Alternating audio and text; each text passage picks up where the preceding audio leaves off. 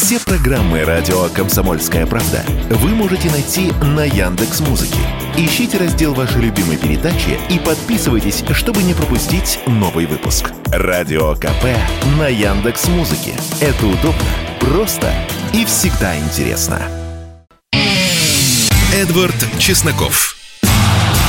Отдельная тема. Мы начинаем наш ужасающий эфир.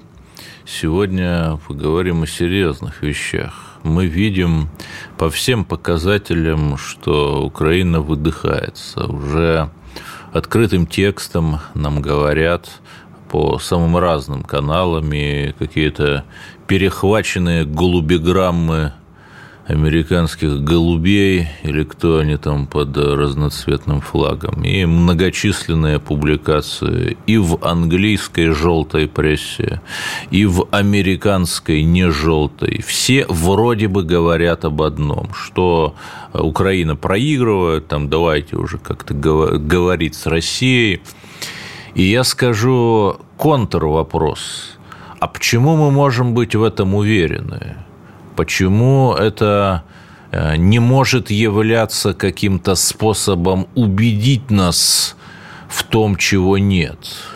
Что если, ну, я опять же так со знаком вопроса, предположительно, что если э, Украина наоборот планирует какое-то э, особо отчаянное там, или наступление, или какую-то особо отчаянную провокацию. Ну, там Неважно как. Я Считайте это все моей фантазией. Например, на британской подводной лодке или на нескольких британских подводных лодках, таких маломерных, высаживают, например, на западное побережье Крыма, там куда-нибудь в районе Евпатории десант. Ну, в этом ничего невозможного нет. То есть, если условно, что называется, играть за синих, ну, мы-то красные, это понятно. А вот если играть за синих, нужно время от времени переигрывать, проигрывать, а что бы враг сделал. И вот мне-то как раз кажется, что самое сейчас страшное, это я, я-то безусловно верю в нашу победу, но мы помним, что в общем и Третий Рейх, он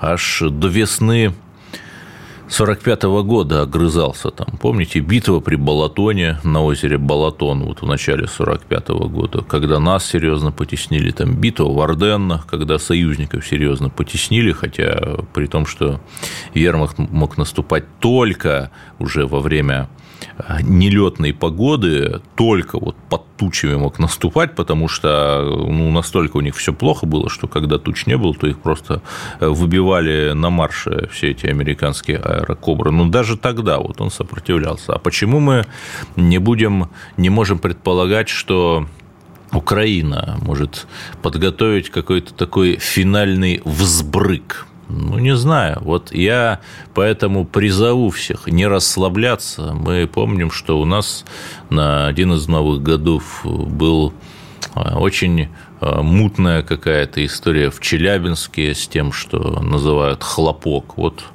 года три, по-моему, назад было. Тяжелая история. Не надо ни в коем случае расслабляться. Вот сейчас-то на месте врага я бы как раз вложил э, все силы, может быть, последнее, в какой-то последний удар, э, пытаясь вызвать, ну, может быть, брожения в России какие-то, э, поколебать уверенность нашу в победе и в том, что нас ведут к победе. Вот давайте этого бояться, а кто предупрежден, тот вооружен. Ладно? Ну, к другим темам странные вещи происходят с яйцами. Конечно, многие нам, может быть, скажут, что ну, не нужно портить картину. Нет, давайте испортим картину, поговорим. Вот я о международке говорю. Растут цены на яйца. Причем непонятно почему. Я помню, в 2010 году тоже вдруг гречка куда-то пропала. Никто не мог объяснить, почему. А после этого началась Болотная площадь, Прохоров, марширующий в одной колонне с геями и националистами, э, или впереди геев, или позади националистов, или наоборот, но пробка с левой резьбой нужна в обеих случаях, в обоих. Так вот, яйца. И я вижу некоторые несознательные граждане там вспоминают СССР. Я тоже люблю вспоминать СССР, э, как мы Антарктиду покоряли и Арктику заодно. И говорят, но вот э, при товарище Сталине за такое бы расстреляли, а при товарище Брежневе цены просто не росли. Но тут я скажу, ну вот у нас есть ключевой комитет Государственной Думы по аграрным вопросам. Его председатель Владимир Иванович Кашин от КПРФ э, с 2016 года председатель, очень опытный, уважаемый депутат. И вот ему э, сейчас на на заключительном заседании Думы, потому что 15 декабря как раз закрылась думская сессия, вот, в общем, ему было э, думское поручение как-то заняться, проконтролировать этот вопрос. И вот я думаю, что мы как раз увидим здесь э, тот хороший, в хорошем смысле хороший Советский Союз, где смогут как-то проконтролировать цены. Хотя мы помним, что если ты хотел человека похоронить его аппаратную карьеру в СССР, его нужно было поставить на сельское хозяйство, там и на продовольственную программу. Ну, здесь я все-таки надеюсь, что все будет хорошо. И самое главное, вот почему мы не можем как-то более гибко манипулировать, да? Ну вот у нас есть э, НДС, например, на, на товары он меньше, да, там, поправьте меня, если ошибаюсь, но у нас просто НДС, налог на добавленную стоимость, у нас составляет 20%, а на продукты у нас он э, меньше. Почему нельзя там на яйца НДС, например, снизить? Хотя бы временно. Я не знаю. Давайте как-то будем гибко, гибко использовать те возможности, которые нам даются.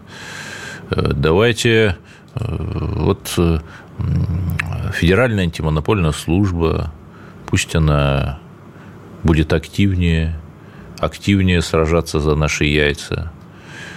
У нас же, ведь все же, ну, плюс-минус понимают, что крупнейшие сети супер и гипермаркетов, они, в общем, тоже принадлежат, ну, почти что госкорпорациям. Там так или иначе, куда ни копнешь, выйдешь на какой-нибудь системообразующий банк. Вот. При этом я далек от мысли, знаете, так директивно э, управлять ценами, далек от мысли. Ну, давайте э, сделаем что-то. Будем гибко подходить э, к налоговой ставке, э, будем э, давать льготные субсидии куроводам и вообще тем, кто яйца производит. А? Вот Турция говорит, что готова яйца поставлять. А что дальше? Что дальше? Мы у израильтян будем закупать снег – Давайте уже, друзья мои, не позориться. Вот пусть это останется не между нами, а в инфопространстве. Возьмите ситуацию с яйцами под контроль. Ведь салат оливье, куда мы... То есть это же очень серьезная вещь. И такая диверсия накануне Нового года. Возьмите ситуацию с яйцами под контроль. Но давайте все-таки поговорим вот о серьезных, уже совсем серьезных вещах. Сегодня исполнился бы 31 год э, Дарья Дугиной, но некоторые знают как Платонову. Я помню тот страшный августовский день. Э, по-моему, это была суббота – когда утро субботы, вот я проснулся, и мне говорят, и мне вначале кажется, что это какая-то чудовищная шутка, там, какой-то чудовищный фейк, там, знаете, Маяковский ушел из жизни 14 апреля, то есть по старому стилю 1 апреля, и все долгое время думали, что это какой-то прикол. А нет. И невозможно вот до сих пор это осмыслить, потому что это то, что отличает нас от них. Много вы знаете людей по ту сторону, которые были бы уничтожены, например, там российскими спецслужбами. Таких случаев вообще нет.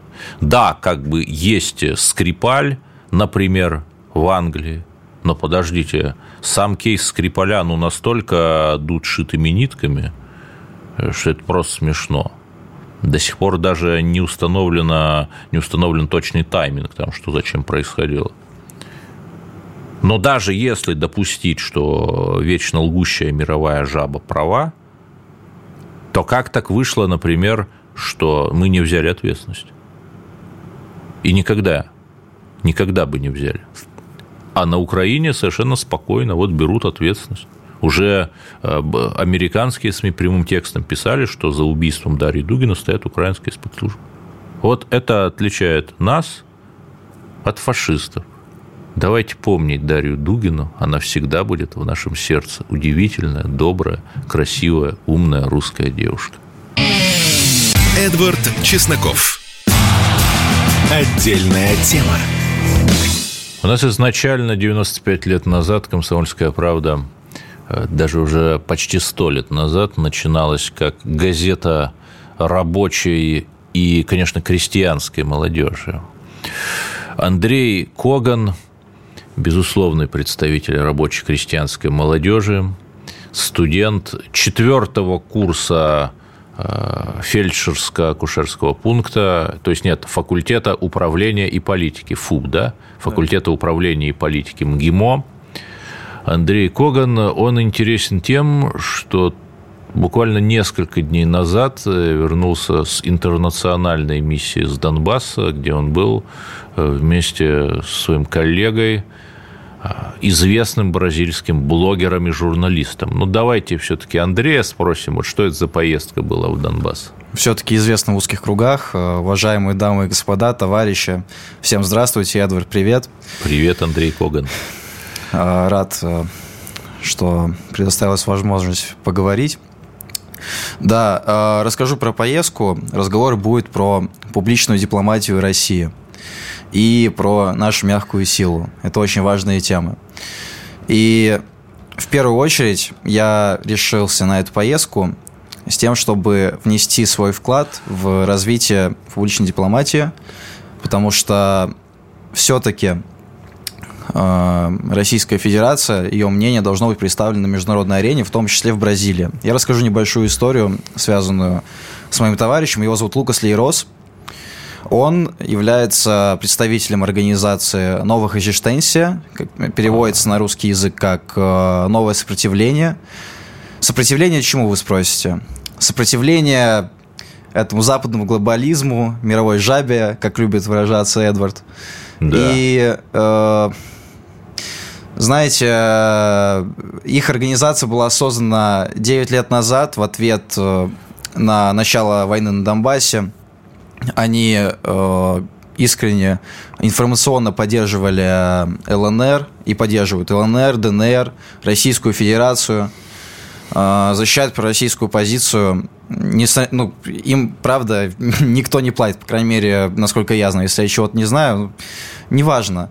И э, действительно эти люди героически отстаивают э, ту позицию правильную, э, которую считают правильной. Я считаю ее правильной они стоят э, на страже правды. Ну и вот и... Лукас приехал в Луганск вместе с тобой. Да, вот э, небольшая предыстория. Э, как и обещал, когда мы с Лукасом сидели в прекрасном бразильском городе Рио-де-Жанейро за э, чашечкой чая. Угу. В он... белых штанах прохаживаясь в белых штанах, по набережной. Конечно, да. Так. Мы с ним общались, и он поднял такую очень важную тему, что, к сожалению, бразильские журналисты, которые ездят в зону, специ... в зону конфликта, специальной военной операции, они, к сожалению, освещают события с украинской стороны. А буквально единицы освещают этот конфликт с российской точки зрения. И он выразил желание э, внести свою лепту в, так скажем, освещение событий с правильной точки зрения. И я ему еще тогда пообещал, что, Лукас, когда ты приедешь в Россию, я постараюсь это организовать, и, э, слава богу, у меня получилось.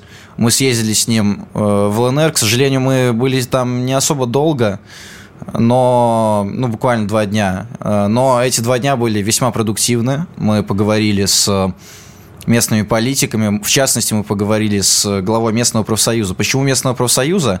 Потому что ЛНР традиционно, Луганск, э, является э, рабочим регионом, там шахтеры – Следовательно, профсоюз очень силен и является одной из, вля... из самых влиятельных организаций в этом городе. Но это такие левые здорового человека. Да, именно так. А, красные консерваторы. Да, левые антиглобалисты, я их так называю, в противовес левым глобалистам. Да, ну и, соответственно, мы еще поговорили с депутатом местного парламента, вообще много с кем. Мы отсняли очень много материала, и я лично буду Э, писать субтитры к этим э, видеоматериалам э, с тем, чтобы они были переведены как для бразильских СМИ, так и для российских. В ближайшее время как бразильская общественность, так и часть нашей увидит. Ну хорошо, это. но вы до туда на автобусе ехали. Вот да? Как дорога вообще до Луганска? Знаете, шикарно. Во-первых, Спасибо нашему правительству, нашему государству, что строит э, такие замечательные дороги, особенно на юге. Просто никаких претензий, прямо до самой границы. А граница легко проходит? Мы общались с особистом на границе час, угу. потому что это было весьма необычно, что гражданин Бразилии приехал зона специальной военной операции. Честно Нет, говоря... до того я слышал, что на украинской стороне сражалась бразильская мисс красоты, но, э, насколько я помню, вот она уже как-то не очень в этом мире, если я ничего не путаю. Поэтому, естественно, я вполне понимаю подозрения. Честно говоря, бразильцы бразильцам рознь, а, потому что в том числе бразильские добровольцы участвовали на стороне еще тогда ЛНР и ДНР до воссоединения на стороне э, освободительного движения Донбасса. То есть эти фамилии известны, это все гуглится. То есть я не буду называть конкретных имен. Да, ну и вот, в общем, вас час э, опрашивали на границе. Да. А, пограничник был э, в шоке, но в хорошем смысле. Mm-hmm. То есть, э, во-первых, он очень был заинтересован э, историей, бэкграундом Лукса, который я переводил во время нашего разговора. Э, у него просто глаза были размером, наверное, с пятирублевую монету. Ага. То есть э, разговор был на самом деле очень приятный. Э, пограничники себя вели очень вежливо. То есть, э, да, единственное, что а, тот автобус, на котором мы ехали с Новоясеневской, это же был обычный гражданский автобус. это вокзал такой, автовокзал в Москве, я поясню. Да, и чего? Да, и, э, конечно, не все в этом автобусе люди были довольны тем, что мы простояли лишний час на границе. Mm-hmm потому что там ехали обычные люди из Москвы в Луганск, в том числе военные. Но я поясню, что для автобусов есть отдельный коридор, а просто если ты на машине туда приедешь, ты там можешь там и час простоять, там и 10 часов, такие случаи были, к сожалению. Но в итоге автобус, даже у которого был специальный коридор, из нас постоял час, поэтому... Да, ну и дела. Э, люди, если... Э, люди, с которыми я ехал, если вы меня слышите, то приносим Хорошо, а что вот там внутри, на Луганщине, там и дороги как, раздолбаны или нет? Знаешь, на самом деле все э, лучше и лучше, потому что стоит пояснить, что Луганск является подшефным городом города Москва, и за время шефства Москвы было построено два парка по московскому образцу. Были приведены в порядок многие улицы, были построены дороги. И была приведена в порядок вся соответствующая инфраструктура. Человек, с которым мы там общались, кто был в нашем сопровождении, кто нас встречал, он говорил, что, правда, за время э, э русской власти, российской, кому, как угодно, э, все улучшается просто огромными темпами. Это угу.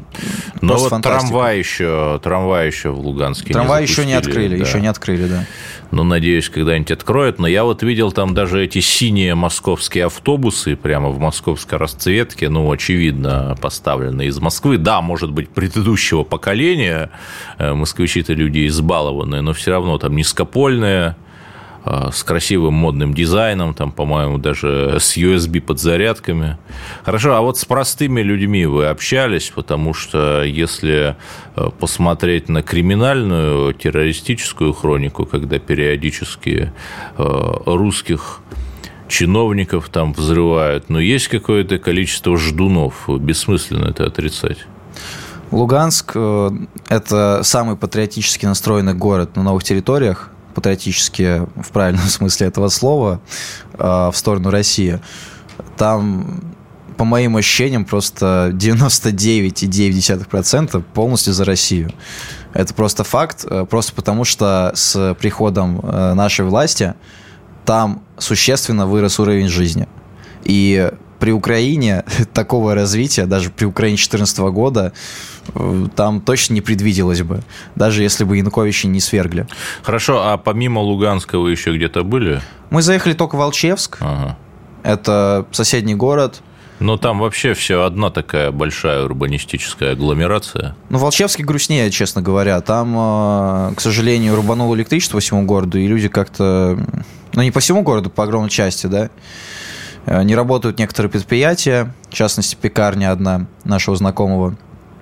Э, но проблемы решаются, но очень медленно, потому что это все-таки не Москва. Да, вот что меня поражает, вот Артем Жога, очень известный э, комбат Спарты, председатель Народного совета ДНР, собственно, это именно он предложил, спросил у Владимира Владимировича на Дни героев в Кремле будет ли он баллотироваться. И, конечно, услышав голос Донбасса, который хочет быть с Россией, который хочет, чтобы наконец-то мы добились победы, ну, конечно, Владимир Владимирович сказал, да, но к чему я заговорил о Жоге?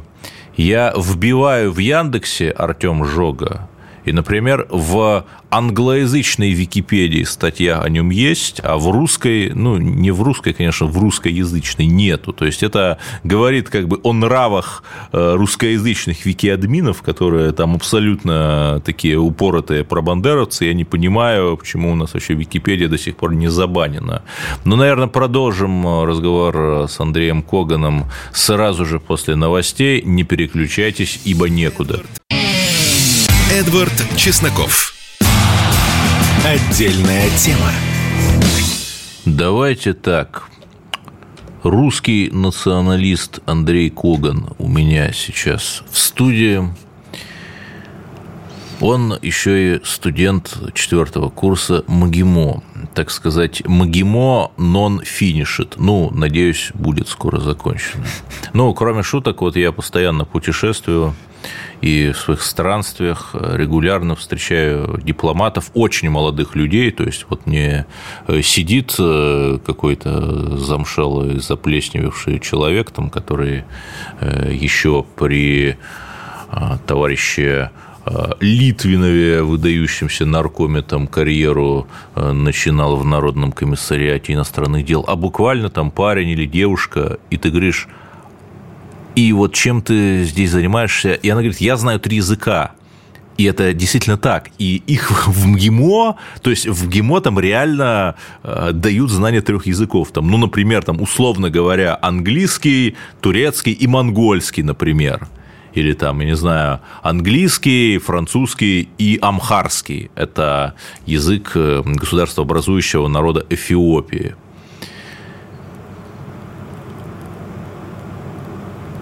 То есть говорить о том, что вот это какие-то такие мажоры, которые рассекают на геликах э, по Москве и оставляют в ресторане Сиксти по 60 тысяч чаевые, ну, это полный бред, конечно. Хотя иногда рецидивы либерального террора дают знать. Но вот я чего хочу спросить, Андрея.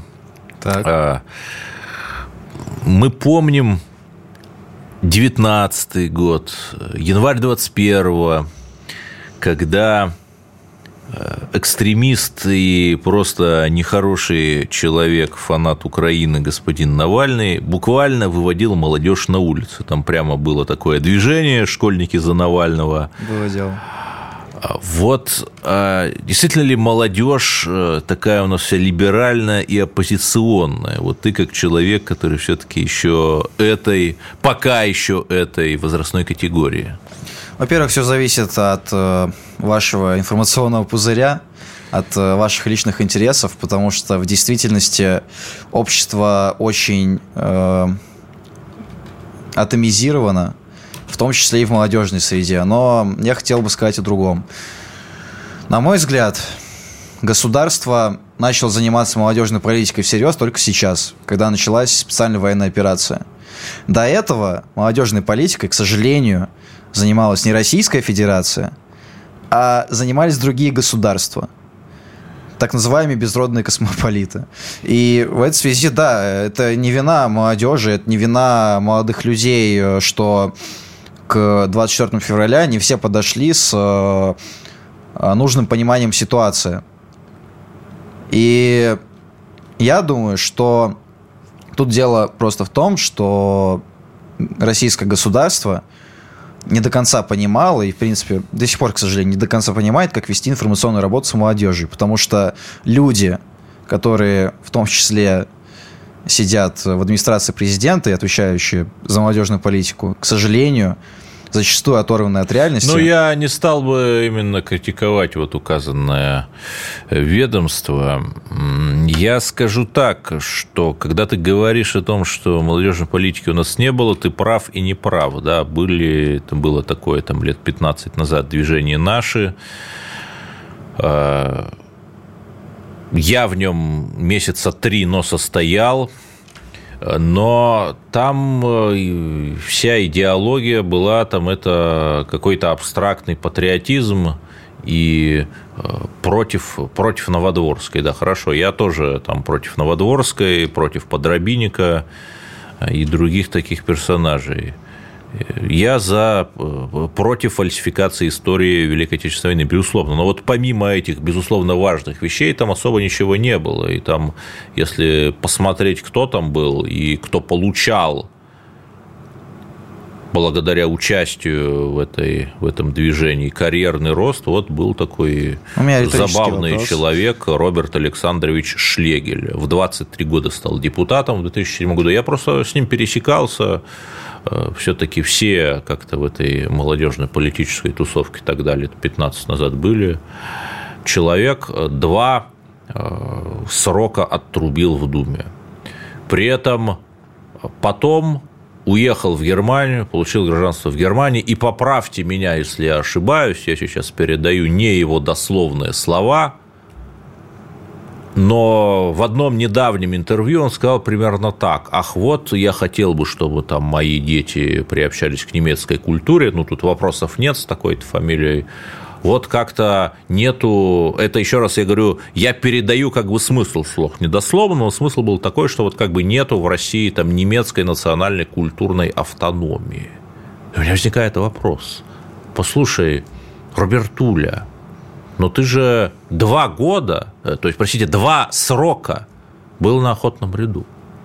Чего ж ты не поднял-то там, будучи облеченной властью, вопрос о национально-культурной автономии, о том, чтобы немецкие дети, которые есть, безусловно, в России, наряду там с еврейскими детьми, там, русскими детьми и так далее, да? Ну вот, вот это все.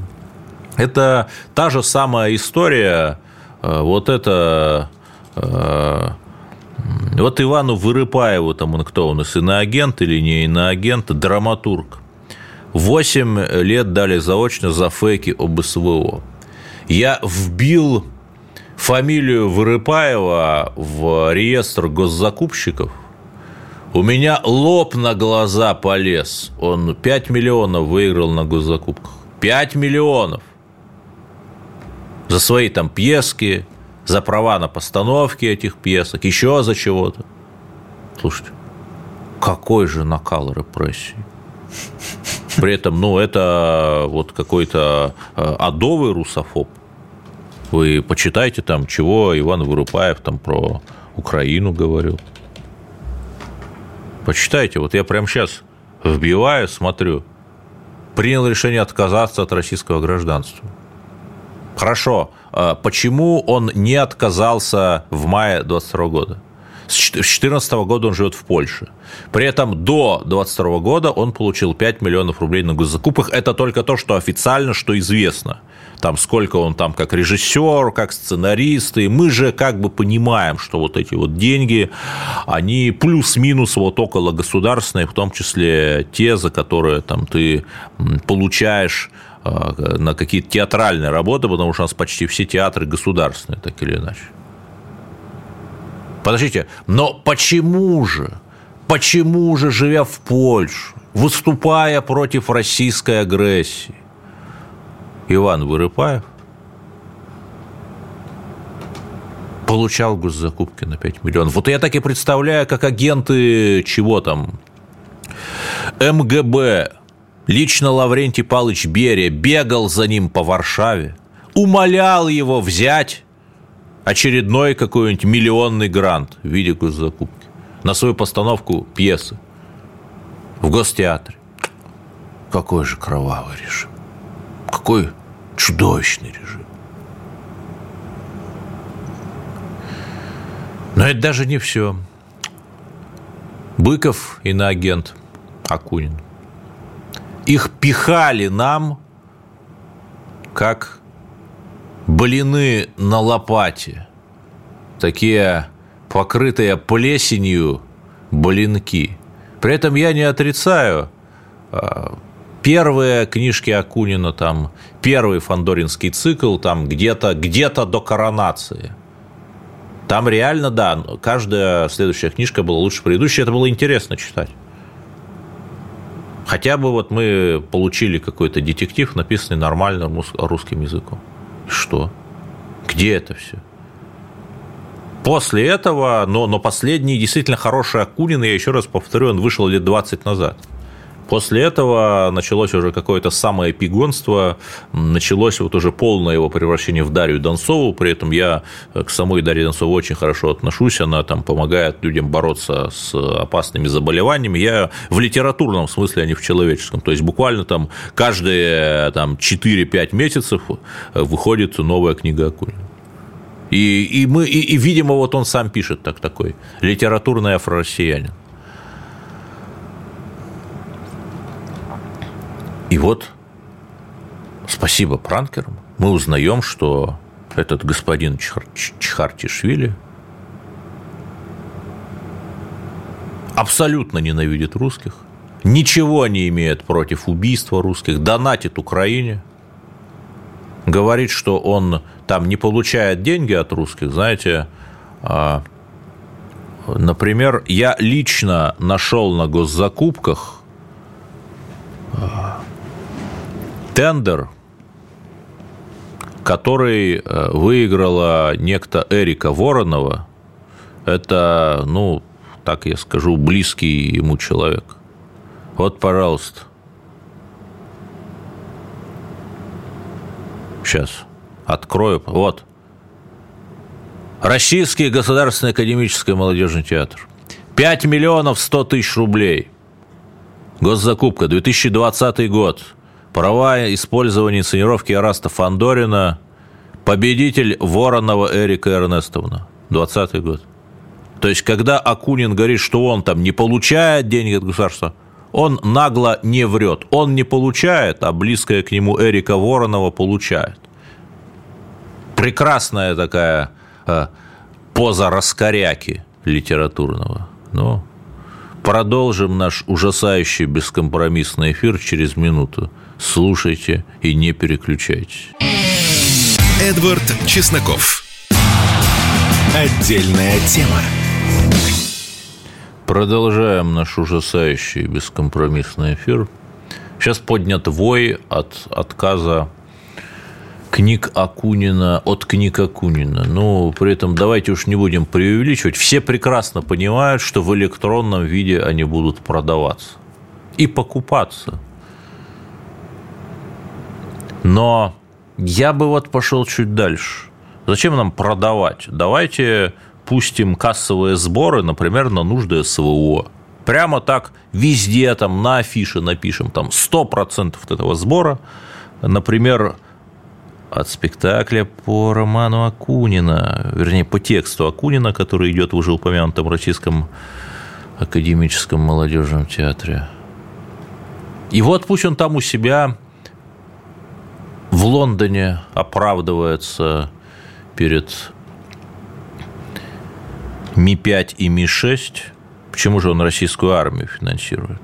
Пусть оправдывается. Вот так нужно, мне кажется, делать. А, ну, запрещать. Что, если там есть какой-то экстремизм, ну, давайте в его книгах найдем экстремизм. Давайте их запретим. Кстати, там, например, есть у него такая книжка «Внеклассное чтение». Тоже лет 20 назад вышло. Там один из героев андрогин, то есть человек, меняющий пол. То в мужской одежде, то в женской одежде, ну, трансвестит. Вот буквально это герой, помощник э, Николаса Фандорина. Это там э, потомок, собственно, Ираста Фандорина, который по сюжету в 1996 году приезжает в страшную, значит, Россию, где ему на вокзале там предлагают проститутку, а в поезде его обворовывают. Слушайте, э, я сильно сомневаюсь, что даже, чтобы даже в 90-е в международных поездах тебя могли обворовать, а там на вокзале, как он там ехал, через Псков или через Смоленск, вот прямо так вот. Проститутки тусовались, э, я-то не знаю, мне просто люди рассказывали, в гостинице, где иностранцы жили и так далее, там, на Тверской, ну, там, где деньги были, а на вокзале-то чего? И вот там буквально в книге Акунина «Внеклассное чтение» Вернее, нет, виноват, конечно, а-, Алтын Талабас, да, Алтын Талабас. Вот самая первая из серии книг про Николаса Фандорина. Там вот э, пропагандируется трансвестия. Пожалуйста, вот кто у нас там сейчас нравственность защищает, напишите, напишите заявление на книгу Акунина «Алтын Талабас». Не знаю, где ударение. А то все с геями сражаются. Они у вас на носу сидят, в библиотеках. Но я все-таки спрошу моего гостя Андрея Когана. Мы немного не договорили. Вот э, у вас в МГИМО выступил э, Иван Ургант. Было дело. Да, вот расскажи поподробнее. Я лично не присутствовал на этом мероприятии. Насколько я знаю, его пригласил э, замдекана факультета международной журналистики Кабаладзе. Но сейчас он уже, по-моему, там не да, работает. его уволили. Да, забавно. То есть э, Иван Ургант – это буквально как такой царь Мидас. Он пришел, человека уволили, а Ургант такой довольнеханик, там анекдоты травит. Блистательно. Ну, хорошо, что не царь Мида. А, по поводу Урганта, что могу сказать? Честно говоря, МГИМО – это сложная структура, как любая большая структура, как государство. И я думаю, что не секрет, что у людей в таких структурах могут быть разные взгляды, в зависимости, ну, в зависимости от человека, да, это нормально.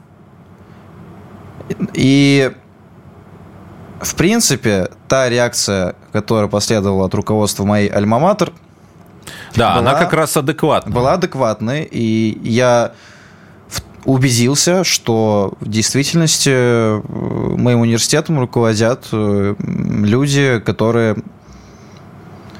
правильно относятся к подобным ситуациям. И в этот раз мне за мой университет не было стыдно. Мне, в принципе, никогда за его не да. бывает стыдно.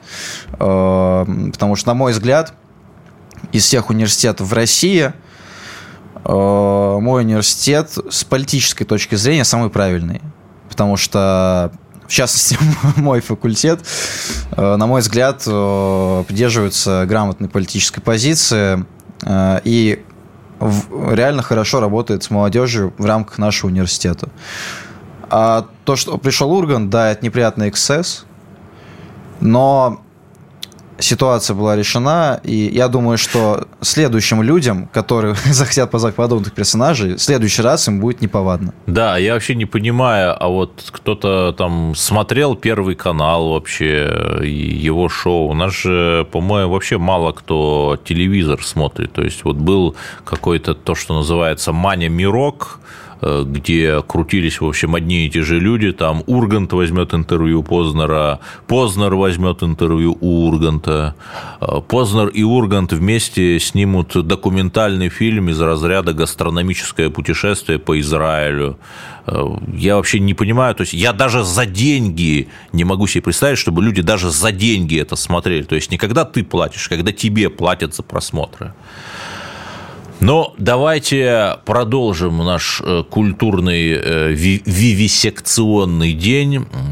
105 лет исполнилось на днях Александру Исаевичу Солженицыну. Исполнилось бы, конечно же.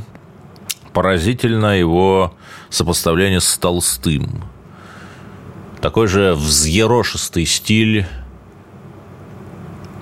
такое же его метание эти постоянное,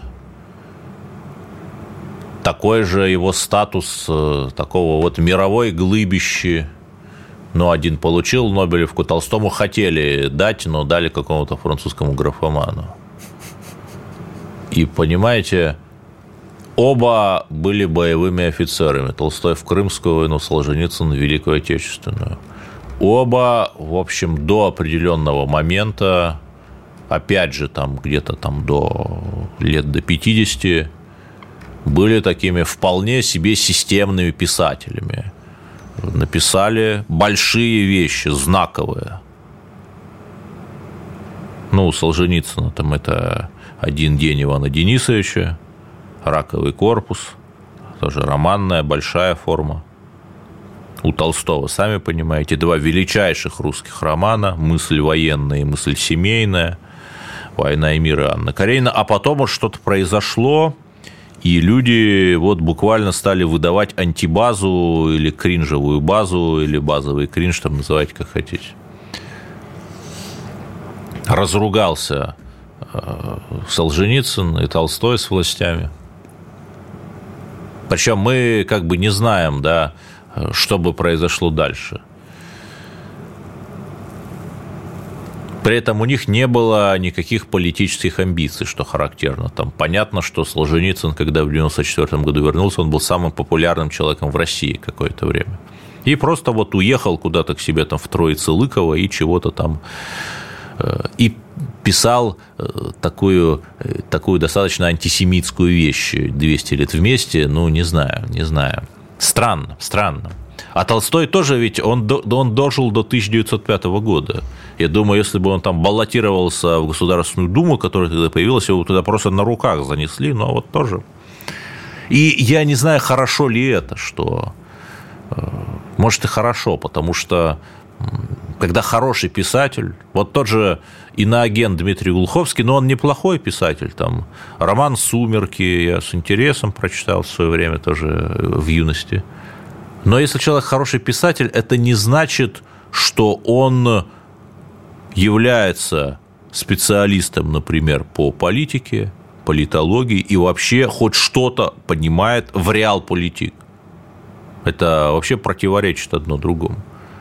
Писатель живет в вымышленных мирах, жить и говорить о нашем реальном мире, который все-таки сложнее его литературных построений, писателю противопоказано. Ну так вот, Солженицын сложный, сложная фигура. Одни его возносят, его регулярно цитирует Владимир Владимирович. Коммунисты и леваки вообще его ненавидят просто. При том, что как бы э, по большому счету Солженицына никто не опроверг. Вот Гоблин пытался делать солженицынские чтения, где как бы опровергнуть архипелаг ГУЛАГ. И, и почему-то этот проект заглох. Ну, неужели не, не, не, нечем опровергать? И да, не призывал Солженицын сбросить атомную бомбу на СССР. Ну, не надо. Как бы э, с такой один из героев его романа внутри художественного текста это говорил, но как бы это все что говорит, что там Достоевский э, оправдывает убийство старушек, да, вот тем, что там его герой делает. Нет, конечно. В общем, э, нужно, конечно, читать Александра Исаевича, но я бы там посоветовал не архипелаг, а тот же там один день, Матрёнин двор, то есть такие камерные вещи, бодался теленок с дубом, вот то, как э, такое же продолжение булгаковского массолита, вот как это советские литорганизации работали, безумно смешная и грустная вещь. В общем, всем спасибо. Слушайте радио КП и о русских победах узнаете первыми. Эдвард Чесноков. Отдельная тема.